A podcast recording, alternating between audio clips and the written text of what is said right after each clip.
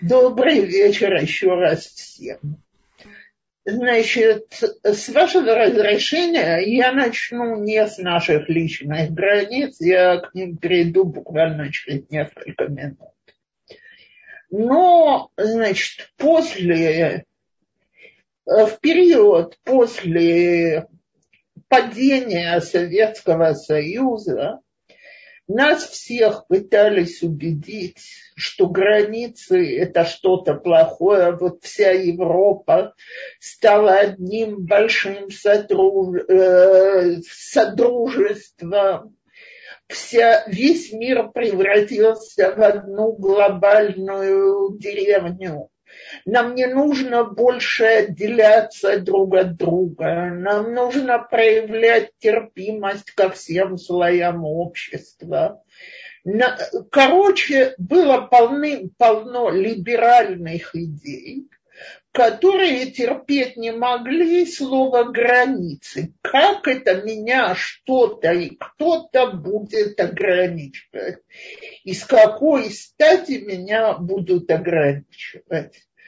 Так вот, очень интересно, но Всевышний вмешался во всю эту иди, идиллию единства самым простым способом спустил один единственный вирус в мире. И мы опять э, из нашей современной Вавилонской башни каждый оказался в своей стране с довольно-таки серьезно закрытыми границами, и всякие международные мероприятия сильно подсократились и так далее. И так как я все время говорю, что мы все должны пытаться понять, что же нам Всевышний говорит э, с тем положением, которое сейчас, то, по-моему, одна из вещей, которая нам говорится, господа, нужно блюсти границы. Э, безграничность – это что-то, что очень ненадежно. Теперь давайте поймем, что такое граница. Собственно говоря, в идеальном варианте границы существуют для того, чтобы защитить меня. И начнем с самых первых границ. Э, мы все сегодня любим говорить про право человека на его личную жизнь. Так вот, что значит мое право на личную жизнь? Оно значит, что я не обязана в свою личную жизнь впускать людей, которых я не хочу туда впускать. Теперь я сейчас говорю в первую очередь про себя, а потом поговорим про семью. То есть, э, я так сказать, я имею право сохранять свою личную информацию для себя. Я не обязана давать всем копаться в моей личной жизни. Закон говорит, что разглашение информации о моей личной жизни является нарушением закона, если есть, э, нету для этого особых причин. То есть, если я не совершала никаких преступлений, никто не может проверять мою переписку, мою, мои телефонные разговоры и так далее. Почему? Потому что любому нормальному человеку понятно, что человек имеет право на какое-то свое личное пространство. И мы сегодня очень часто даже не замечаем, как мы сами, я говорила об этом очень много, когда говорила про СМС и социальные сети, мы сами открываем свое личное пространство и впускаем туда совершенно посторонних людей. Теперь позвольте говорить о семье даже в семье между мужем и женой, которые абсолютно едины и являются двумя половинками одного целого, у людей есть право на свои границы. Я неоднократно сталкивалась и с мужчинами, и с женщинами, которые пытаются влезть в чужие границы. И извиняюсь, приведу пару примеров. Э, значит, ко мне когда-то приехала дама. В начале ее э, Хазара Бачува и сказала, вы представляете, Оказывается, муж в туалете прячет приключенческие романы. Вместо того, чтобы быстро выйти и учиться, он там подолгу сидит и читает их. Так я взорвалась и сказала, что спокон веков было принято, что туалет – это личное пространство человека. И туда не вторгаются проверять, что он там делает с того момента, что, извините, он научился правилам гигиены и способен себе вытереть одно место сам. С этого места, с этого момента туалет становится его личным пространством. Так же, как его кровать, так же, как душ и так далее. Теперь я вижу мужчин и женщин, которые приходят с требованиями делить любое личное пространство, мы ж с тобой одно, это лицемерие, это неправильно, как ты можешь от меня где-то запираться, куда-то от меня уходить, почему ты не согласна, согласен что у нас все общее. Так вот, я хочу сказать, с точки зрения Галахи запрещено требовать от жены что-то, что ей причиняет стыд или ей просто неприятно. Э, теперь, разный человек стесняется разных вещей. Это зависит от его индивидуальности. И если ему что-то неприятно, доказывать ему, что он не понимает, что такое настоящее единство между мужчиной и женщиной, это начало сексуального насилия. И я с такого рода вещами сталкивалась по работе. И всегда говорю человеку, ты имеешь право на свое личное пространство. И по закону, и по Галахе. Теперь, когда мы, мы говорим о семье дальше, родители и дети, э, мы, как родители, имеем право на свою личную жизнь, мы можем посидеть без детей, поужинать сами, выйти погулять сами, находиться в своей спальне сами. И это не значит, что мы не любим детей. Мы защищаем нашу зугию, нашу и ячейку как паку. Точно так же наши дети уже с предподросткового возраста имеют право на какую-то свою, на какое-то свое личное пространство. Теперь у родителей подозрение, что они могут делать какие-то вещи, которые им очень не нравятся. Э, я рекомендую наладить отношения с ребенком так, чтобы нам не приходилось его все время проверять. Но пока он не был пойман на нарушение правила дома, и наши правила и домашняя дисциплина – это дополнительная граница, то он имеет полное право на доверие и имеет право на свою личную жизнь. Э, я говорю это в мужском роде, но понятно, что это касается и мальчиков, и девочек.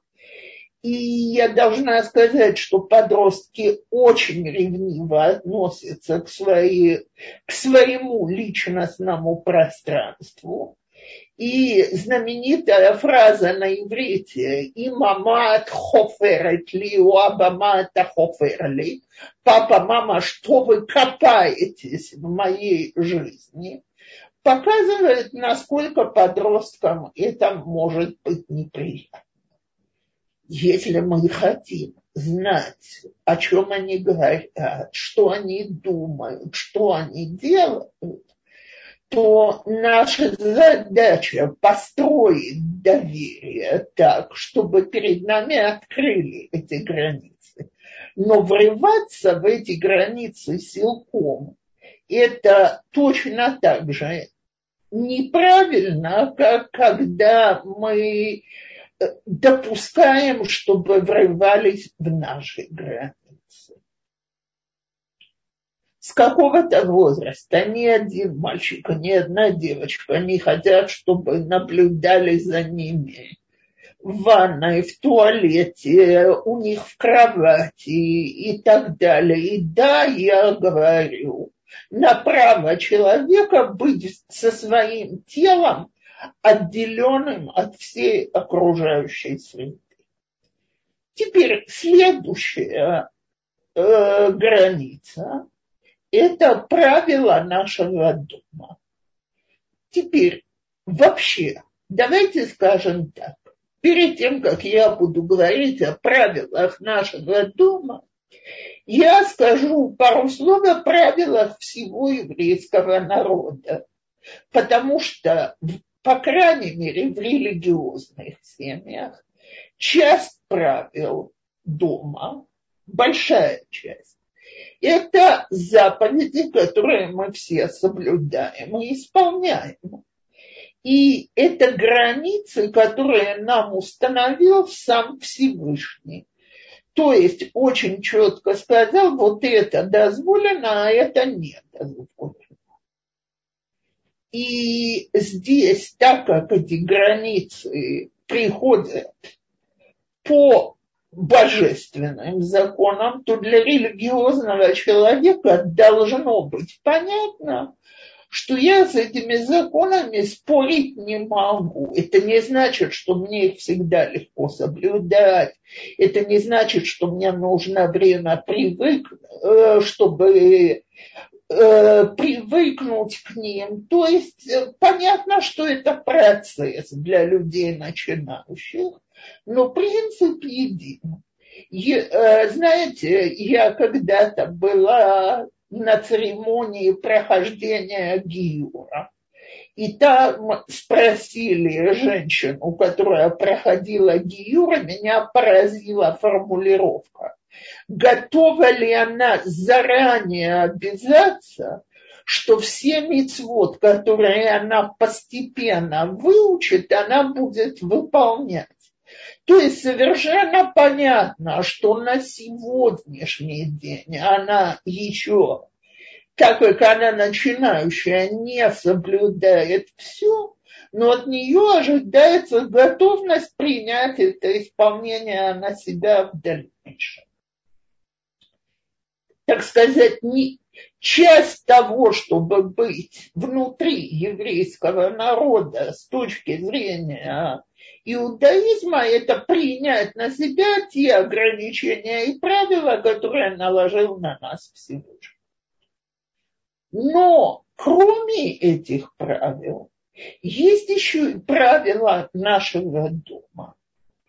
И вот здесь, если мы хотим, чтобы эти правила соблюдались, то я опять возвращаюсь к тому, что я многократно говорила чем больше границы напоминают тюрьму, знаете, в тюрьме целая куча ограничений, которых нет на свободных людей, тем больше желания прорвать эти границы. чем границы более четко обрисованные, понятные, мы на них настаиваем. Мы, когда нам говорят, а всем это позволяют, говорим, а в нашем доме это не позволяют. И таких вещей может быть много. Но это не вещи с потолка. Есть смысл в этих требованиях. Их можно объяснить. Мы можем по этому поводу э, провести мирные переговоры и обсудить наши границы. То есть, скажем, я приведу очень, э, так сказать, очень простой пример, и тут граница никого не оскорбляет и не задевает. Дети до 7-8 лет должны в 8 часов вечера быть в кровати. Это закон нашего дома. Когда дети становятся постарше, мы садимся за стол переговоров и договариваемся о новых временах когда они становятся еще старше и говорят, мы будем вставать и ложиться, когда мы сами понимаем, мы говорим, окей, но я ставлю этому одну границу. Я не ответственна за то, чтобы разбудить утром. Вы не залазьте, пожалуйста, на мою территорию. Теперь Э, есть очень четкая граница между женатыми детьми и их родителями. И сказать, мы все одна огромная счастливая семья, и мы все можем делиться всем происходящим, рассказывать, э, советоваться и так далее, нет. Только согласие второй стороны, нет обязанности с точки зрения почитания родителей позволять родителям вмешиваться в нашу семейную жизнь родителей, которые это делают без согласия э, своих женатых детей, грубо нарушают их границы. И очень, знаете, вот жизнь без границ коммуналка бывшая советская наложила вот эти привычки, что мы все живем вместе. И да, очень многие люди, даже когда они разъехались по разным квартирам, они продолжают жить вместе. Э, так вот, любая женатая пара имеет право на свои границы и совершенно не обязана туда впускать и не имеет никакого морального права туда замешивать своих родственников. Я имею в виду замешивать без согласия второй стороны как мне когда-то слезно сказал один человек, да если я своей маме, он женат уже 20 лет, не буду жаловаться, то как я вообще выдержу ту жизнь, которую я терплю тут? Э, так вот, я извиняюсь, но в моих глазах этот мужчина, и это я ему сказала, очень уродливо подставляет жену совершенно ясно, что если бы я эту историю рассказывала э, в женском роде, что мне эта женщина сказала, я бы сказала то же самое. То есть это опять границы. Э, есть граница между школой и домом. Я на этой неделе услышала совершенно потрясающую историю я не знала, смеяться, плакать, мы в конце концов хохотали все. Я давала урок не по зуму, а лицом к лицу в одном городе. И сказала, что школа – это школа, дом – это дом, и не надо из них делать один общий салат. Тема была совершенно другая. Значит, встала мама и говорит, а что делать, если мой сын находится в пнемие, в общежитии своей Ешивы, а Ешива требовала, чтобы я подписала обязательство, что мой сын будет приходить на молитву. Я сказала, а, и мама говорит, значит, э, что она их спросила, как она может обязаться. Общежитие находится в одном конце Израиля, и она живет на расстоянии в сто с лишним километров оттуда. Каким образом она должна утром проверять, что она должна делать, чтобы ее сын встал вовремя на молитву. Она сказала, что она берется молиться за то, чтобы он вставал. Больше этого ей трудно пообещать. Но я сказала, что у меня сразу есть предложение встречное пусть подпишет на условии, что его глава Ешивы подпишет, что когда он будет приезжать домой, он будет мыть посуду. Они же его воспитывают к почитанию родителей. Вот, пожалуйста, пусть проявляет. Теперь это очень смешно предложить главе Ешивы подписать такое письмо. Но в моих глазах не менее смешно требовать от родителей э, делать то, что они не могут, и заставлять то, что они не могут, и превратить, э, и потерять всякое понимание о ограниченности наших возможностей. И в этих случаях нужно, как это мама сделала, четко сказать нет. Не могу взяться за вещь, которую не смогу выполнять. Э, теперь, если мы пойдем дальше с этими границами, э, я, к сожалению, из-за очень трагических событий, в которые в Израиле слышали все, я предполагаю, что э, значит, те, кто живут за границей, могли этого не слышать.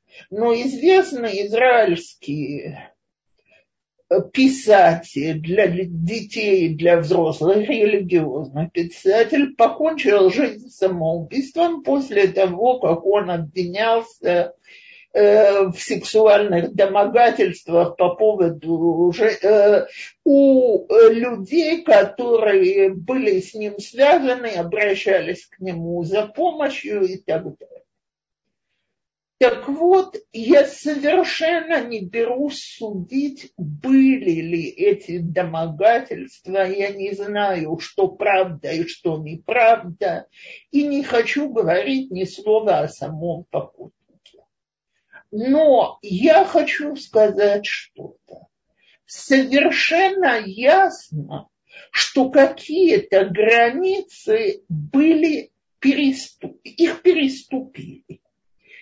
И после я была в жутком шоке, как и большинство израильского населения, услышав эту новость. Это было очень тяжело.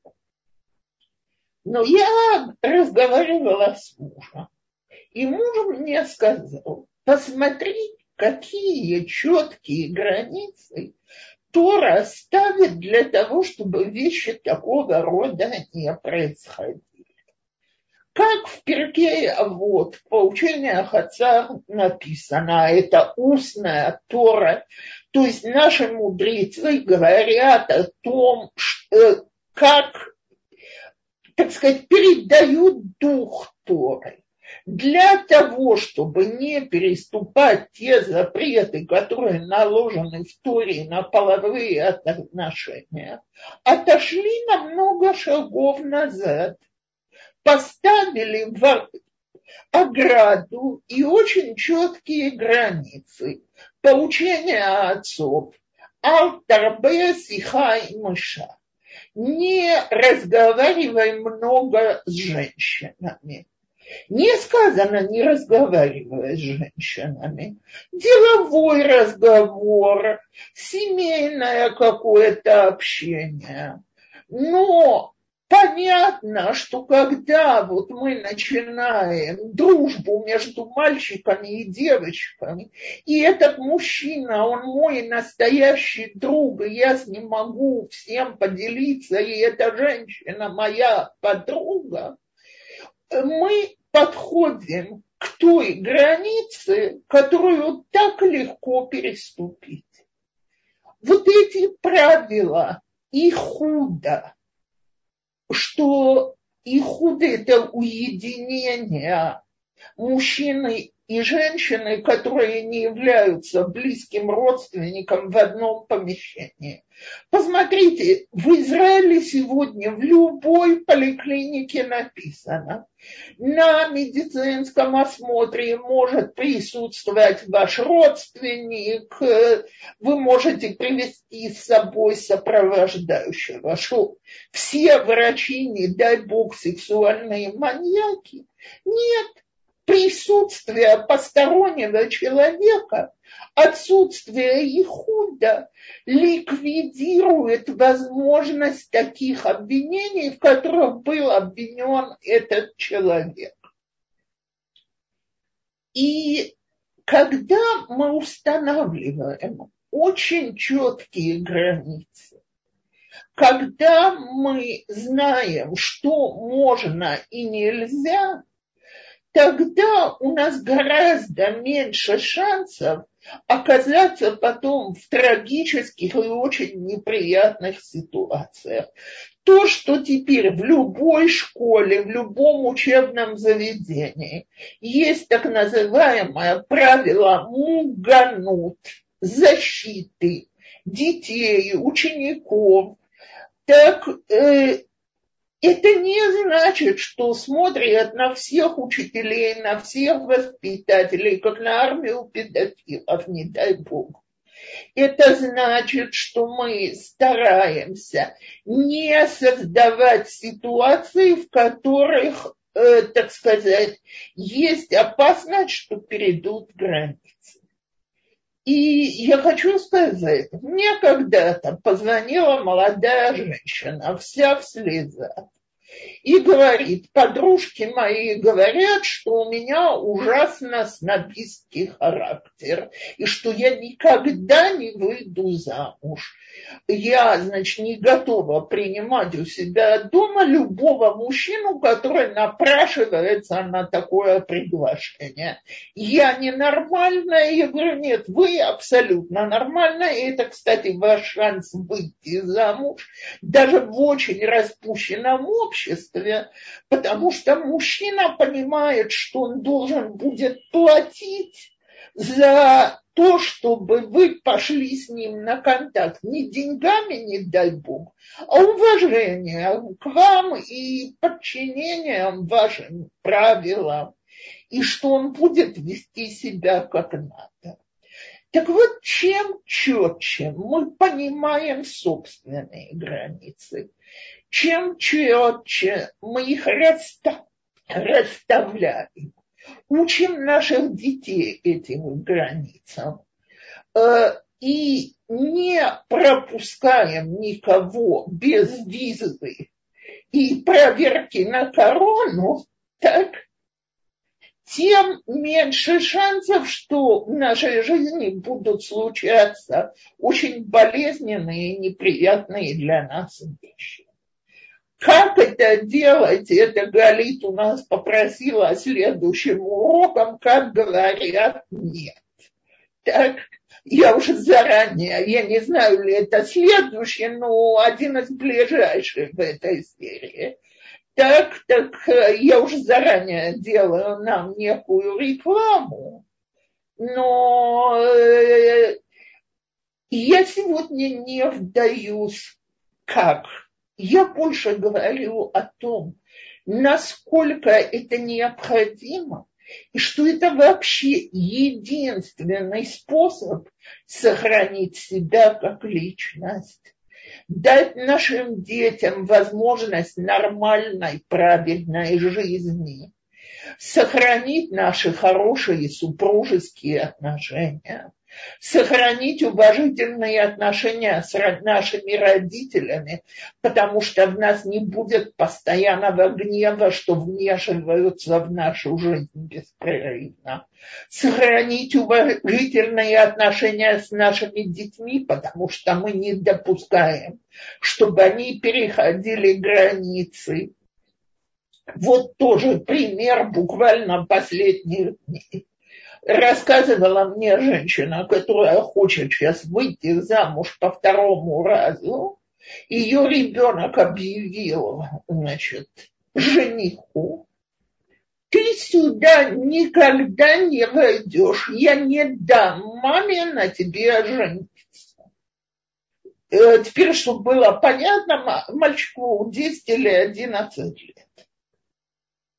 Так э, в моих глазах мама должна была на месте сказать, дорогой, ты не будешь решать, за кого я буду выходить замуж. Это мое дело. И дело этого человека. Мы решим это сами.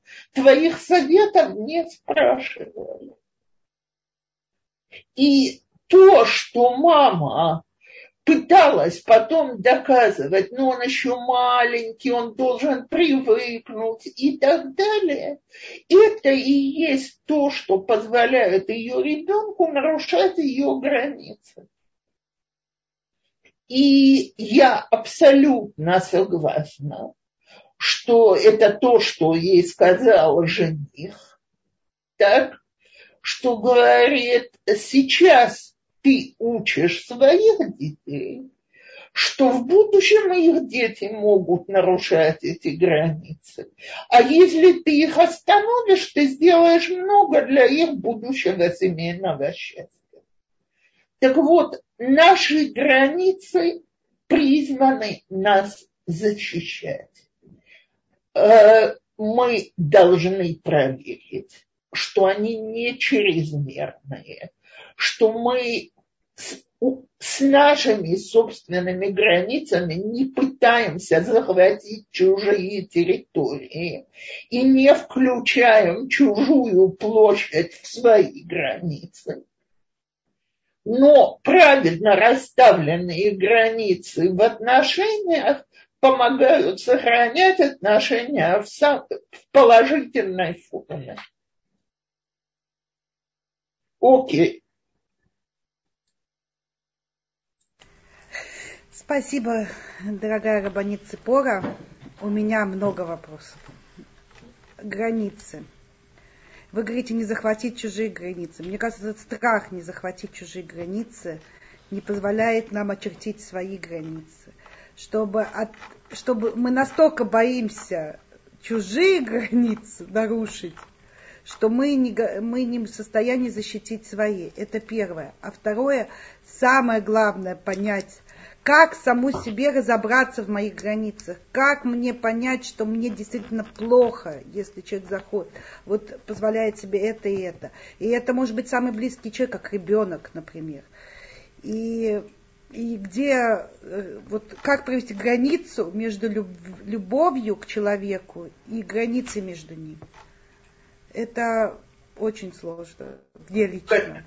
Галит, это прекрасные вопросы, но позвольте сказать.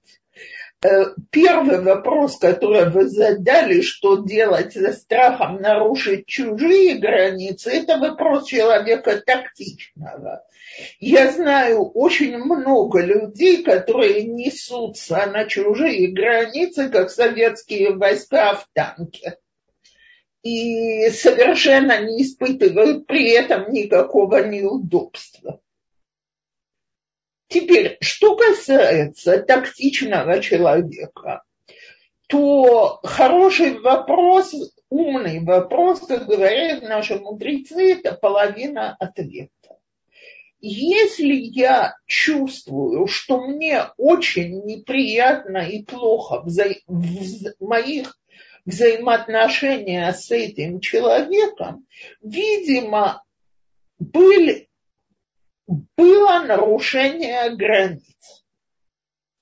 И это могут быть вещи чисто физические. Я приведу абсолютно невинный пример. Я человек очень тактильный и обожаю тискаться с внуками. Они на меня залазят, лазят по мне, мы играемся в обнимашки. Мне это просто прекрасно. Так? Моя дочка, человек, который очень чувствителен к прикосновению, и ее лишняя физическая близость э, с детьми раздражает до невозможности. То есть она мне всегда говорит, когда они ко мне вот так вот лезут, как тебе, и липнут, я просто страдаю от этого. И я чувствую раздражение на них, и я злюсь. Так я всегда ей говорю, ты можешь сказать, детки, да идите сюда, мы там сделаем что-то, что даст детям ощущение любви по-другому, не так. Теперь, я думаю, что и я, и она совершенно нормальные люди, но с разным Э, с разным отношением на чисто физическом уровне к тактильному. То, что мне приятно, ей не, неловко и неудобно. Теперь, если бы я такому ребенку навязывала тактильный контакт, это пересечение его границ. И те из моих внуков, которые терпеть не могут целоваться и обниматься, я никогда не трогаю руками. А если хочу поцеловать, целую не в лицо, а в головку и прошу разрешения. Так вот, чисто на физическом уровне это очень просто и легко разъяснить. Но таких вещей очень много. И если я чувствую, что общение с человеком по тем правилам, которые он мне пытается навязать, заставить, и он мне говорит, ну смотри, ну вот так правильно, так хорошо, ты в чем-то ненормальная, это насилие, самое настоящее.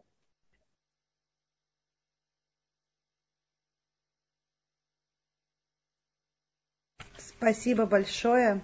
А можно нарушить свои личные границы сам себе, сам свои границы? Мы это очень часто делаем из мысли, что это будет что-то очень положительное. Мне недавно рассказывала женщина, которая очень тяжело работает, и у нее несколько маленьких детей что, значит, к ней на шаббат напросились гости, и она чувствовала, что сказать «нет» – это противоположность мицват хесед, это не гостеприимность. Она сказала «да» и приняла их. Окончилось это тем, что она потом весь Моцей Шаббат кричала и злилась на мужа, на своих детей и так далее. Так вот, очень важно понимать, что если от выполнения какой-то митцвы, которую я беру на себя, я буду настолько возмущена и раздражена, и будут терпеть мои близкие, я явно переступаю свои границы, и это не моя мецва. А о том, как не позволить другим, как, как остановить, э, сделать э, себе, не сделать себе плохо, мы будем учиться через урок. Вот.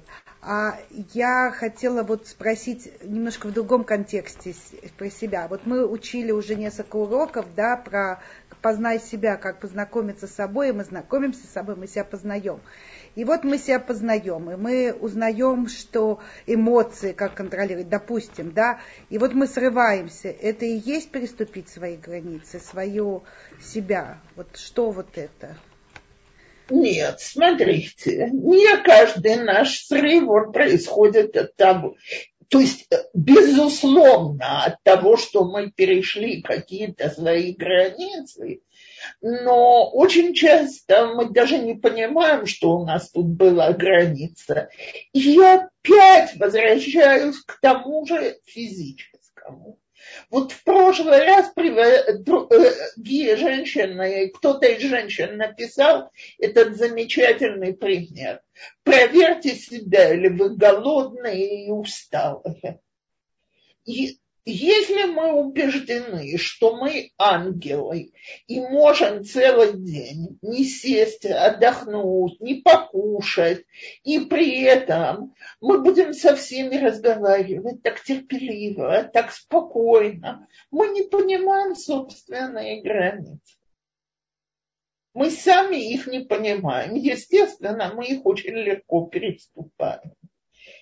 Э, э, знаете, я забыть не могу. И это было очень умно и очень верно. И э, несколько лет тому назад, еще до короны, я тут принимала не у себя в очень маленькой квартире несколько семей одновременно. Шум э, невыносимый. И э, я носилась на кухню и назад и чувствовала, что мне это все очень непросто. На кухню вышла тихонечко, тихонечко, не при всех, моя любимая старшая внучка. И мне сказала, бабушка, по-моему, ты больше не обижайся на меня, но, по-моему, ты уже больше не можешь принимать несколько семей за раз. Наверное, тебе нужно звать на шаббат только одну семью.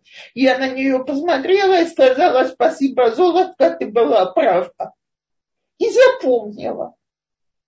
Так вот, иногда даже людям со стороны видно, что мы переступаем собственные границы. Причем я готова дать торжественное обещание под пионерским салютом, что я ни на кого абсолютно не кричала. Но мое внутреннее раздражение стало внешним, и это ощущалось. Спасибо большое. А уважение к себе – это границы – это самая первая граница, потому что иначе я растаптываю свою душу. Спасибо большое. У нас есть вопросы в чате. Сейчас я их зачитаю. Прежде чем я их буду читать, я хочу всем напомнить, что вопросы можно задав, написав здесь в чате, подняв руку, задав их лично.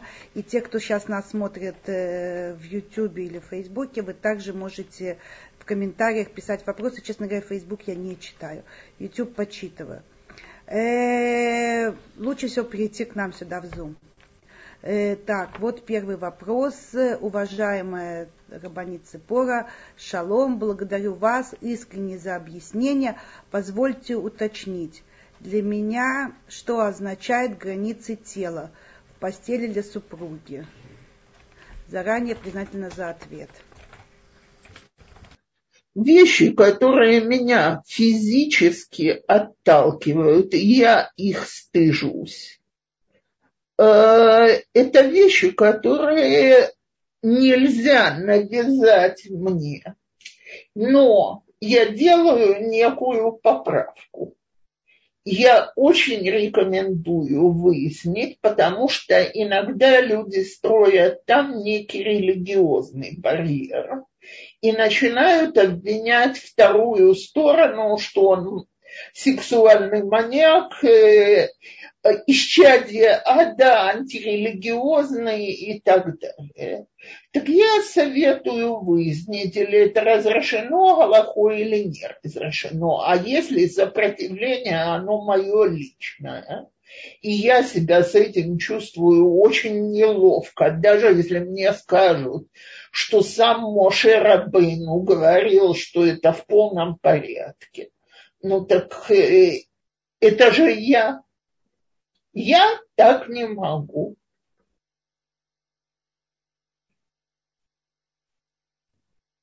Спасибо. И я опять-таки должна всем напомнить, что у нас есть просьба материально поддержать наш проект. Это последний урок месяца, и от вашей поддержки сегодня будет очень много зависеть. Эм, следующий вопрос. А если человек, с которым я чувствую страшный дискомфорт из-за постоянного нарушения границ, это мой муж? это не вопрос на публику, это значит, что пара нуждается в очень серьезных семейных консультациях, консультациях помощи психолога. Спасибо.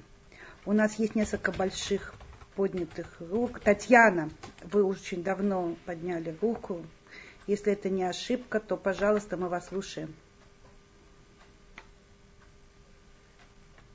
Так, у Татьяны не получается. Виктория, пожалуйста.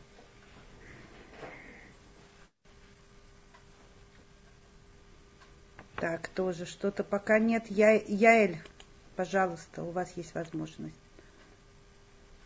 Э, добрый вечер. Yeah. Добрый а, вечер. Да, потому что я первый раз э, подняла руку, я не особо знаю, как тут все работает. Но, во-первых, хотелось бы очень поблагодарить э, интеллектуальное наслаждение и масса знаний. Огромное спасибо и Толдот, и Рабанит Ципоре. И вам спасибо. Я только хотела так сказать, что мне кажется, что вот дети как раз, чем, даже когда они маленькие, они, может быть, еще не все понимают, но они очень хорошо чувствуют вот этот момент границ у меня моя младшая сестра, она намного меня младше, когда один за другим родилось двое детей у них, э, Барухашем, так в какой-то момент они с мужем захотели поехать куда-то на несколько дней вдвоем и попросили меня переехать к ним, э, побыть с детьми. Дети были маленькие, там два года, шесть лет, вот так. И я очень хорошо помню, сестра позвонила вечером, часов, наверное, в полдесятого и попросила поговорить со старшим. Я ей говорю, он спит. Она мне говорит, как спит? Я говорю, в восемь вечера все спали. И она э, с таким недоумением мне говорила, как, почему я до одиннадцати, а у тебя в восемь вечера уже спят? Я говорю, потому что я человек, и я хочу после этого э, отдохнуть после целого дня, и у меня есть какие-то свои дела. И мы договорились, что если э, я делаю то, что просят они, то они, соответственно, выполняют мою просьбу. И мы в 8 вечера, они без всяких проблем идут спать. И они были очень маленькие. Малая была ну, года два с половиной. Она очень четко понимала, что с мамой можно так, а с тетей можно вот иначе. Э. Дети на, на, на подсознательном прям уровне это улавливают, если действительно им четко ставить границы. Ель, я согласна, ну просто с каждым словом, которое вы сказали, в тот момент, что нам совершенно понятно, где границы, э, не только дети, а и очень многие а, в окружающей среде прекрасно понимают их. Я помню, я работала в школе, и, значит, никогда в жизни девчонки не позволяли в себе в моем присутствии сказать какое-то ругательство, что не раз происходило с другими.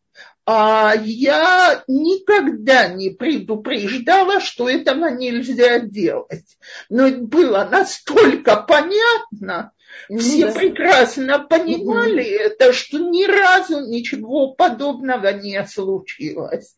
И это в, любом обществе, где человек четко ставит свои границы, начиная от маленьких детей и кончая взрослыми людьми, все это прекрасно понимают.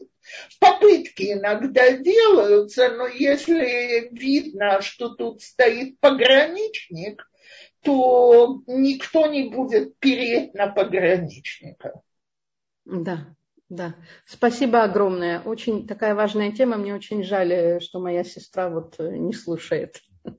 Спасибо огромное. И вам. Спасибо. И для вашей сестры вы можете переслать э, запись урока, если она готова слушать, то... Ну вот в этом, наверное, в этом весь момент, что он... Ну. запись, конечно, можно переслать, надо, чтобы человек был готов, да. Да, спасибо огромное, Галит, за возможность э, высказаться.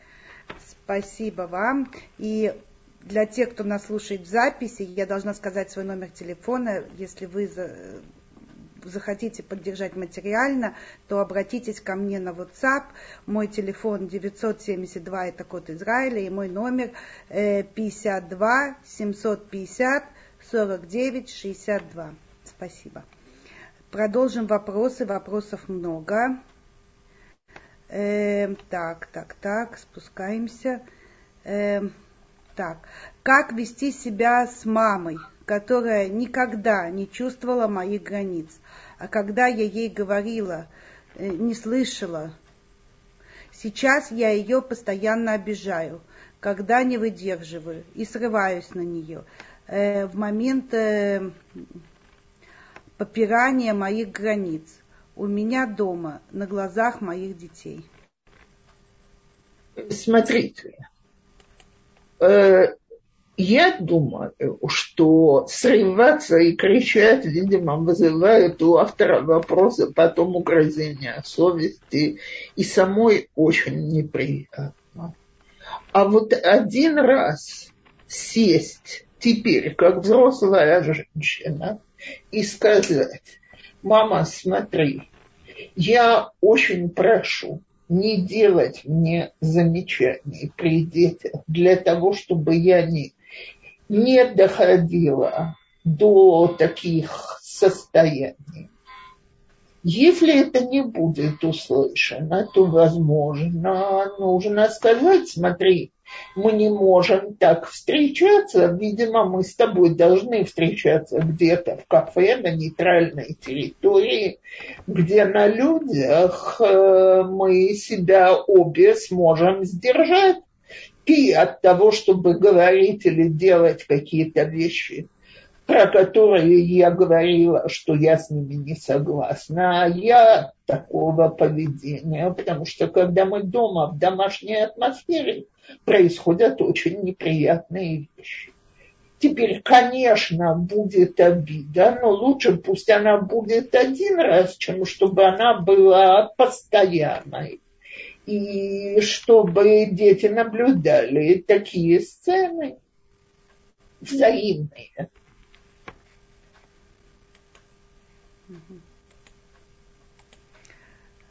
Спасибо.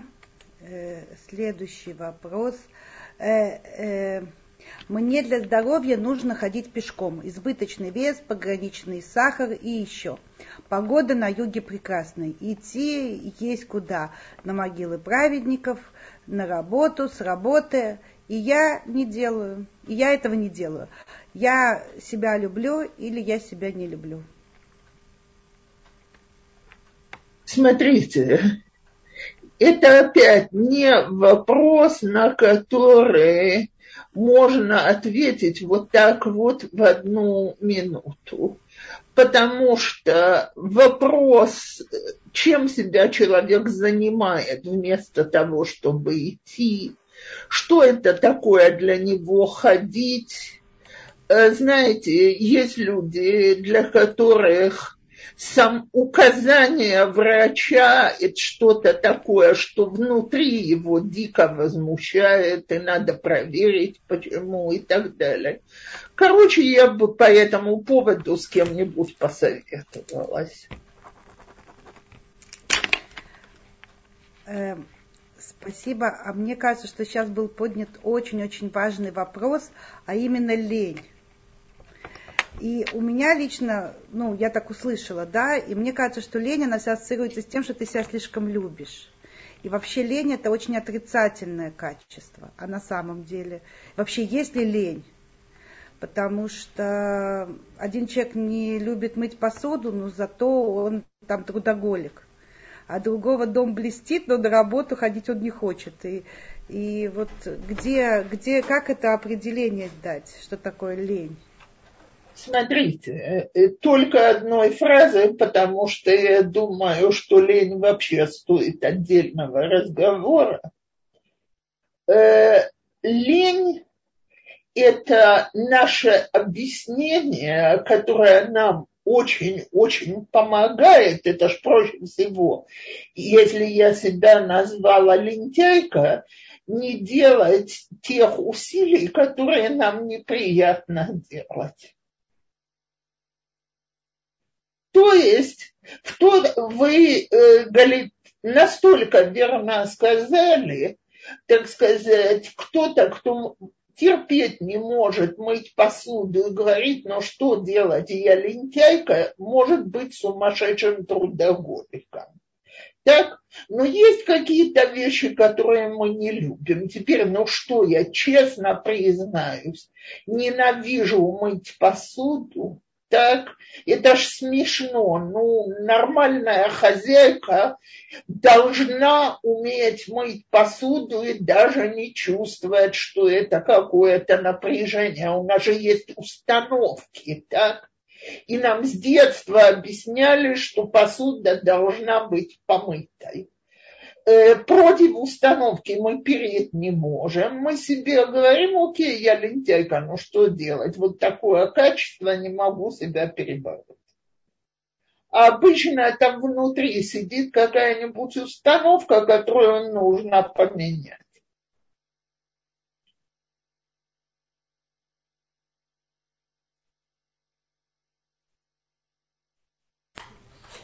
Спасибо большое.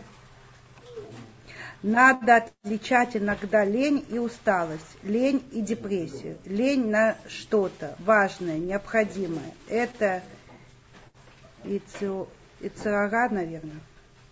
Да, это безусловно яйцерара, но даже когда мы отличаем, при депрессии это не лень, а полная физическая неспособность что-то делать. Так, при усталости вся наша лень проходит после того, как мы полчаса поспали. То есть это не обычно э, человек, который говорит про себя я ленивый. Во-первых, он повторяет то, что про него говорили в детстве. Так? А во-вторых, все эти ленивые люди становятся очень трудолюбивыми, когда у них есть заинтересованность. Есть действительно патологические лентяи в 21 веке, у которых есть заинтересованность только в компьютерных играх и так далее. Это отдельная статья, но это уже зависимость, это уже не для такого разговора. Спасибо. Э, Яэль, вы подняли руку, я не поняла, это, это была рука не опущена или вы новую подняли? Я ее опустила, если таки да, вы хотите сказать, у вас включен микрофон, вы можете задать свой вопрос. Э, вот. А мы ждем вопросов, дорогие наши участницы. У нас еще осталось немного, но время и вы можете, по-моему, воспользоваться уникальнейшей возможностью. Я вижу, что в YouTube нас благодарят и очень рады встрече, ждут каждую неделю, но вопросов пока нет. Так что, пожалуйста, будьте активней. Э, ну что, давайте тогда я спрошу. Конечно. Мне всегда есть что поговорить о границах. Прекрасно потому что тема очень больная, и я инициатор была даже этих уроков, потому что э, я вот чувствую, что моя открытость к людям, она как бы и, и делает меня незащищенной.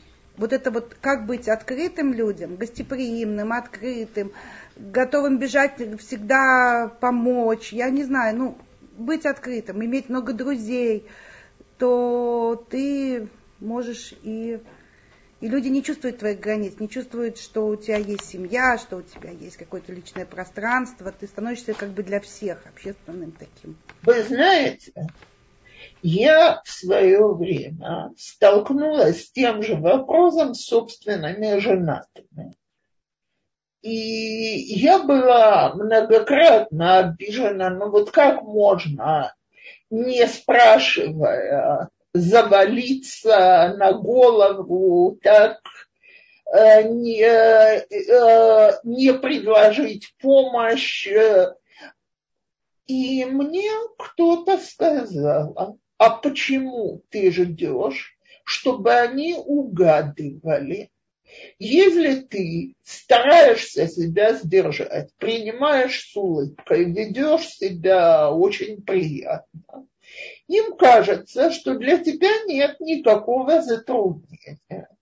Если ты установишь правила, например, и это правило, которое я стала придерживаться, с собственными женатыми детьми, нельзя заказать у меня шаббат после среды вечером. В четверг утром делаются покупки. Теперь, у любого правила есть исключение. Скажем, если бы, не дай бог, был бы какой-то медицинский случай, мне бы позвонили, что там, не дай бог, родители помчались в больницу с кем-то из детей, тьфу-тьфу, слава богу, еще не было. Но нужно принять остальных. Это ЧП, никто об этом не говорит, всегда можно мобилизоваться. Но в нормальном порядке вы хотите приехать, you are welcome. Вы хотите нас навестить, вы просите помощь. Прекрасно, я готова. Но мне нужно сообщить заранее, меня нужно спросить, а не поставить меня перед фактом. И если я ощущаю, что от своей открытости и готовности идти всем навстречу я страдаю, и моя семья страдает, значит, действительно нет границ.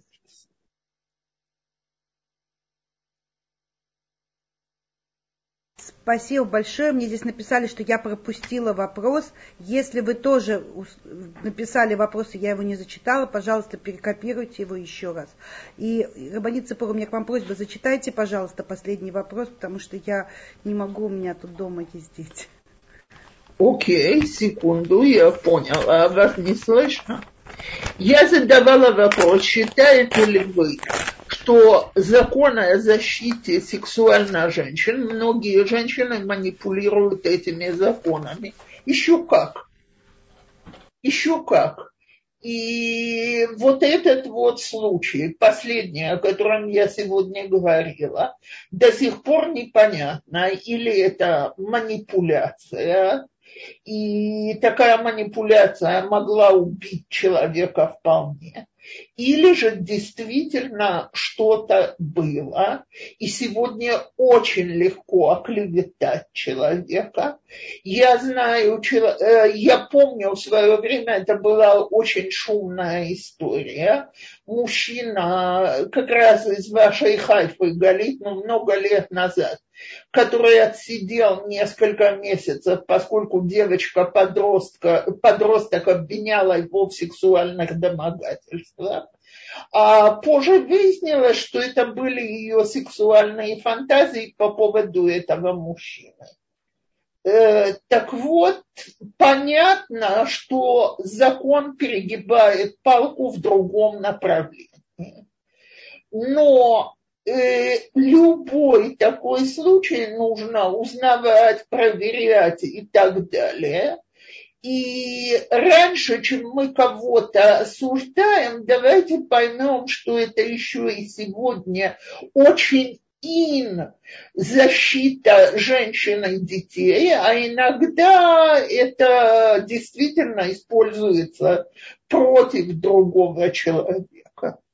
Э, я уже сегодня это сказала, но я хочу повторить, что вот я этой истории, вот, э, о которой мы сейчас говорим, я не буду повторять при моих детях, э, хочу сказать, что самая большая проблема, ну, я вижу эту проблему, что если это правда из того, что женщины говорят, а, а возможно, что это так, это не исключено, то они тоже жертвы, еще больше. То есть они, вот это разбирательство, вот эта травля, потому что они тоже, их тоже травят, это не может быть, это вы выдумали и так далее. То есть мне кажется, чем больше огласки этому, тем страдают и те, и другие. И люди видят пример, что если, не дай бог, женщине нужна помощь, она не может за ней обратиться, потому что она знает, что она получит такую огласку широкую, что она боится этого. Эти темы не должны обсуждаться всеми. Это должно решаться очень узко, как, как, как в кабинете врача. Это должно дальше кабинета ну, полиции не выходить, а оно выходит в газеты и так далее. И жертва не может обратиться, потому что она боится огласки. Это большая-большая проблема. Это огромная проблема. Это и это огромная проблема в любом направлении, потому что я опять буду говорить о СМИ. СМИ это э, бешеные собаки. У меня нет другого слова. Это набрасываются на любое несчастье и рвут человека на куски до конца. Да. Ой, к сожалению. Ну что, идем дальше. У нас много вопросов, слава богу. Э, так, ой, тут длинные вопросы. Э, здесь я хочу в двух словах. И вы это используют в политических целях, то, о чем мы говорили, и чтобы вымогать деньги, безусловно. Безусловно. Так вот, вся проблема наша, что мы видим это так, благодаря прессе, благодаря, то есть человек может как воспользоваться этим. Но человек, который действительно стал жертвой, и действительно нуждается в помощи, он боится обратиться, что его будут рассматривать именно как вымогателя, именно... И, и тем не менее надо обращаться, и тем не менее надо жаловаться, и не надо терпеть вещи такого рода, и, э, потому что э, любой насильник, которому позволяет насилие, будет продолжать. И вот это и есть личные границы. Ведь не каждая женщина может, э, можно изнасиловать или причинить ей вред. Изнасиловать можно каждую женщину. Но здесь, я так понимаю, было больше психологического, чем, то есть там, ну, как бы женщина как Я не знаю и не хочу, я опять повторяю, я не знаю, что там было. И не думаю, что кто-то теперь, к сожалению, видимо, никто теперь по-настоящему разбираться не, не будет, потому что что уже говорить, когда он покойник. Очень жалко, что не будет расследования расследованию, потому что сколько еще будет таких расследований. То есть, мне кажется, должны быть какие-то законы, не позволяющие делать то, что произошло. То есть то, что это надо расследовать однозначно, но то как и, и никто не подумал о детях этого человека, о семье, то, что мы уже не обсудили. О, это то, что мой муж вчера сказал. Господи, говорит, несчастная семья. Да, но часть семьи живет здесь в Хайфе и ходит в нашу синагогу, мы с ними знакомы. Ну, так... так что об этом никто не подумал. То есть об этих людях, таких же жертв еще больше, то есть их сделали сейчас жертвами, хотя это все могло быть, расследовать должны были, но только вопрос как. То это не новость. Да. Так, если трудно сказать нет, или сказав, чувствуешь себя виноватой, это проблема с личными границами – безусловно, и про нет будем разговаривать целый урок. Как э, тут в Questions and Answers есть э, два вопроса. Я начну со второго, потому что он короче. Да, я тоже пытаюсь его прочитать. Ну хорошо. А я пока подготовлю длинный. Если есть серьезные подозрения, что в семье человека, который тебе не безразличен, абьюзивные отношения, что можно сделать и нужно ли что-то делать? Э, я хочу сказать такую вещь. Э, вопрос, кто этот человек, то есть может ли он себя защитить или нет. Я объясню. Допустим, молоденький мальчик или девочка женятся, э, особенно в религиозной среде. И дети росли в нормальном доме, их приучали, что нужно слушаться э, папу и маму. Э, и из-за этого, значит, и когда муж или наоборот жена, я уже и такие пары встречала, ведут себя очень абьюзивно, э, вторая сторона убеждена, что они виноваты, они плохие, они должны больше стараться, больше подчиняться и так далее. И э, такие люди нуждаются в защите. А теперь, мы не можем для этого сами вмешиваться в семейную жизнь своих детей. Но я хочу сказать, я тут слышала и просто пришла в восторг, рассказывала мне одна женщина формулировку, которая сказала Мадрихат Калот, женщина, которая ответственна за подготовку к свадьбе невесты. Она ей сказала, после свадьбы ты должна быть счастлива. Тебе должно быть хорошо и радостно на душе. Если тебе плохо, это неправильное состояние. Приди и посоветуйся о нем и обсудим, в чем проблема и что с этим надо делать. Так вот, мы можем это сказать нашим детям. Вы не женитесь для того, чтобы чувствовать себя несчастными. И если вы не чувствуете ни радости, ни веселья, ни желания быть вместе, что-то в отношениях работает неправильно. Не надо нам, пойдите посоветуйтесь с кем-то. Мы даже оплатим это, если нужно, если у детей еще нет своих средств.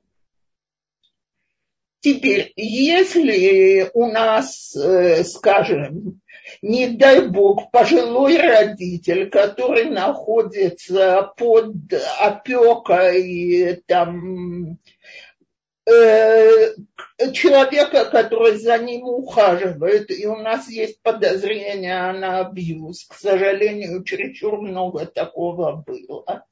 И очень рекомендую установить дома эти фотоаппараты, при помощи которых можно проверить, что происходит. И если мы видим, э, в свое время моя мама жила с э, какой-то женщиной, и, значит, я пришла, она, не дай бог, в жизни на нее руку не подняла, но я слышу, как она на нее кричит, я тут столько убирала, почему ты здесь запачкала? Ну-ну. Я не буду говорить, какой ротик я открыла. И как я объяснила, что она здесь именно для того, чтобы убирать то, что мама запачкала, и если такое еще хоть раз повторится, она немедленно будет уволена и так далее. И я очень надеюсь, во всяком случае, мне с этим больше не приходилось сталкиваться, что человек понял. Спасибо большое. Это длинный вопрос, я пере, перескажу. Э, вопрос такой, что дети взрослые э, очень хорошо знают свои границы. Они слушают уроки, они много наслышались про это и, и построили такую большую, такую высокую границу, что моя наша слушательница называла, назвала как ров, что ей не перепрыгнуть этот. Но при этом наша слушательница прекрасно строит отношения с другими людьми и умеет и себя поставить, и найти общий язык с другими людьми.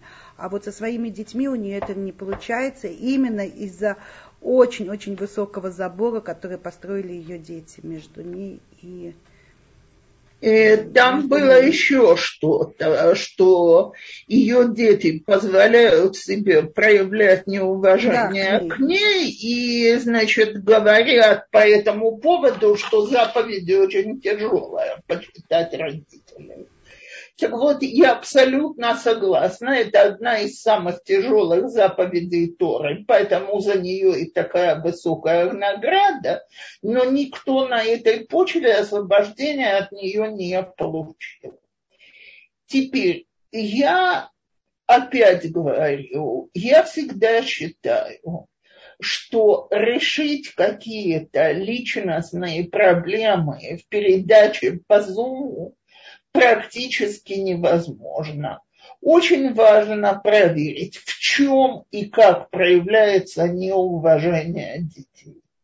Как их остановить, как настоять, чтобы вели по отношению к вам себя правильно. И для этого, видимо, нужно посоветоваться с психологом и понять, что же происходит с личными границами.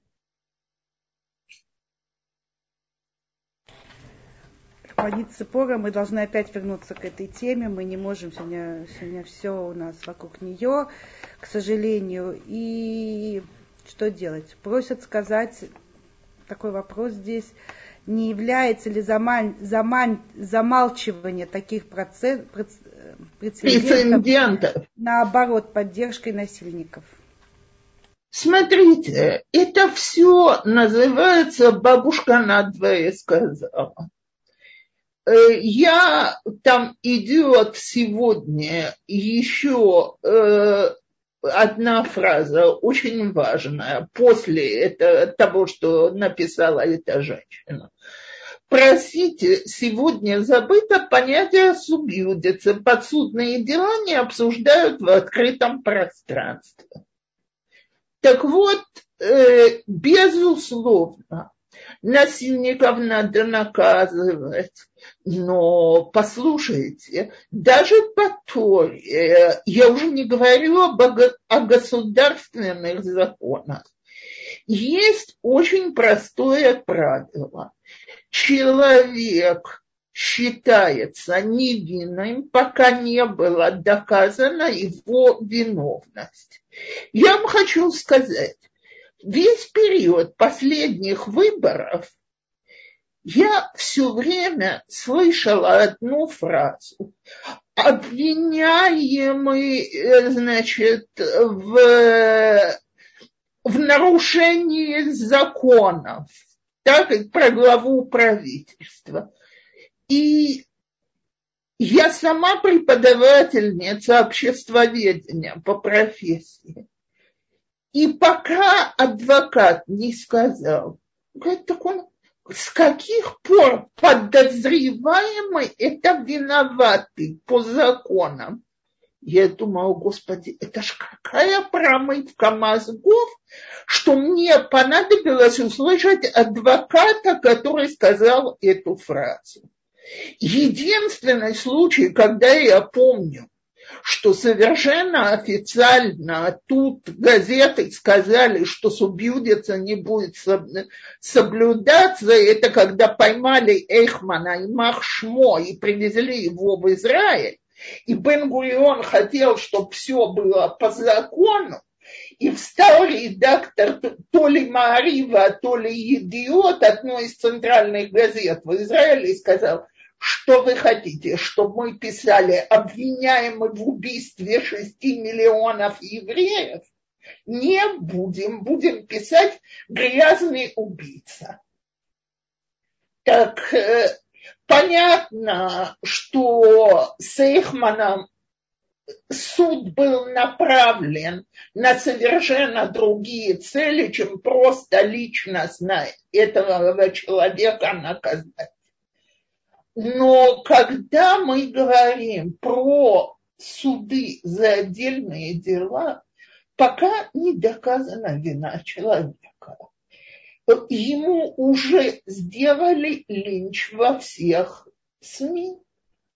И я думаю, что самоубийство это может быть результатом линча, а может быть, э, ничего не знаю, может быть, он виноват, и тогда его надо было судить, сажать в тюрьму, запретить ему работать.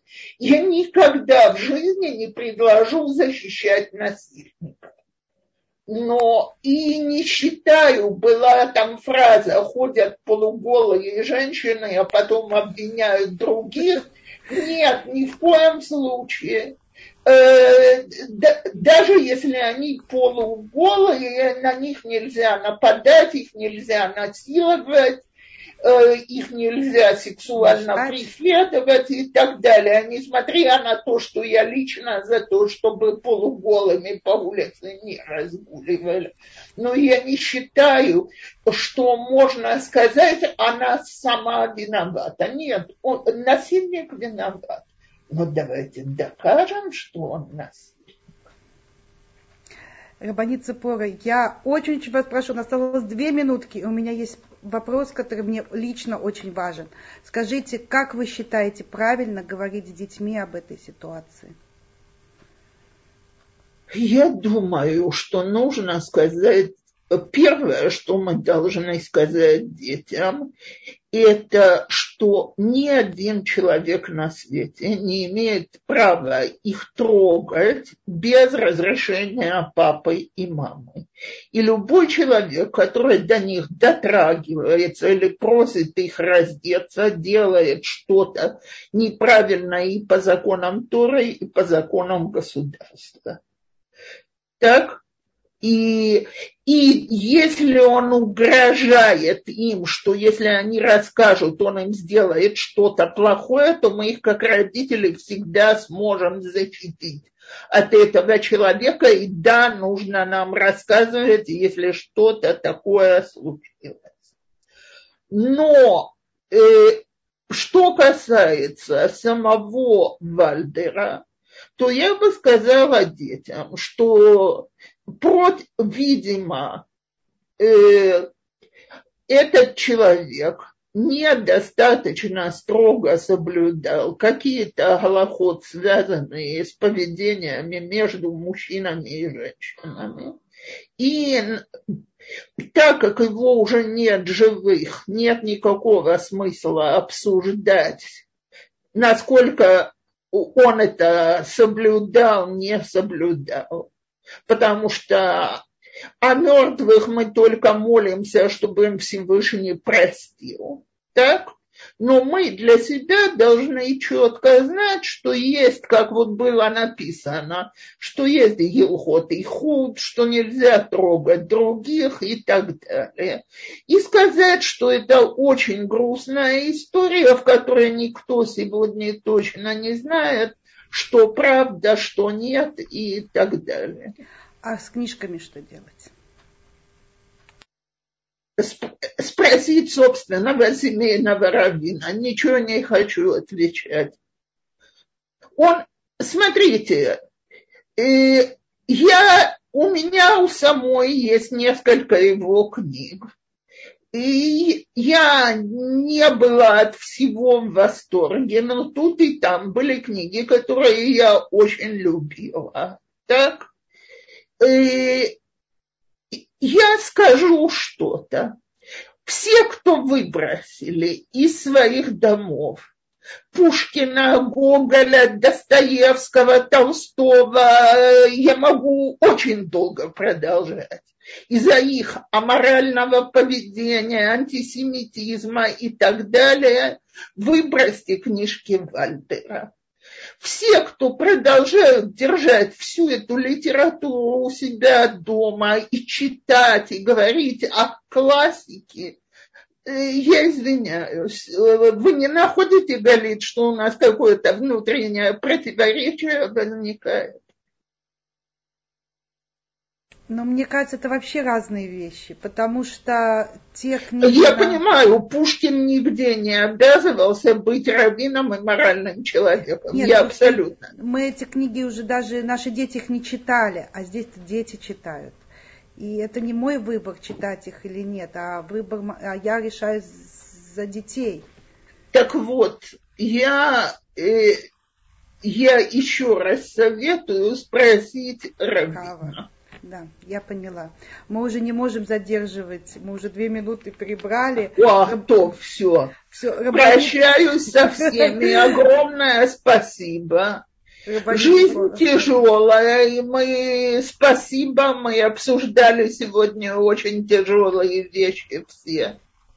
И дай нам Бог оставаться в рамках Галахи и границ всего хорошего и спокойной ночи. Спасибо большое. Э, женщины, будет со следующей недели очень интересный урок Рава Цви Вассермана по книге Таня, который явно рекомендуется не только хабадницам. Хабадницы как раз и могут себе найти другие уроки, а вот для широкой публики очень рекомендуется ознакомиться с этим одним из величайших творений еврейской мысли.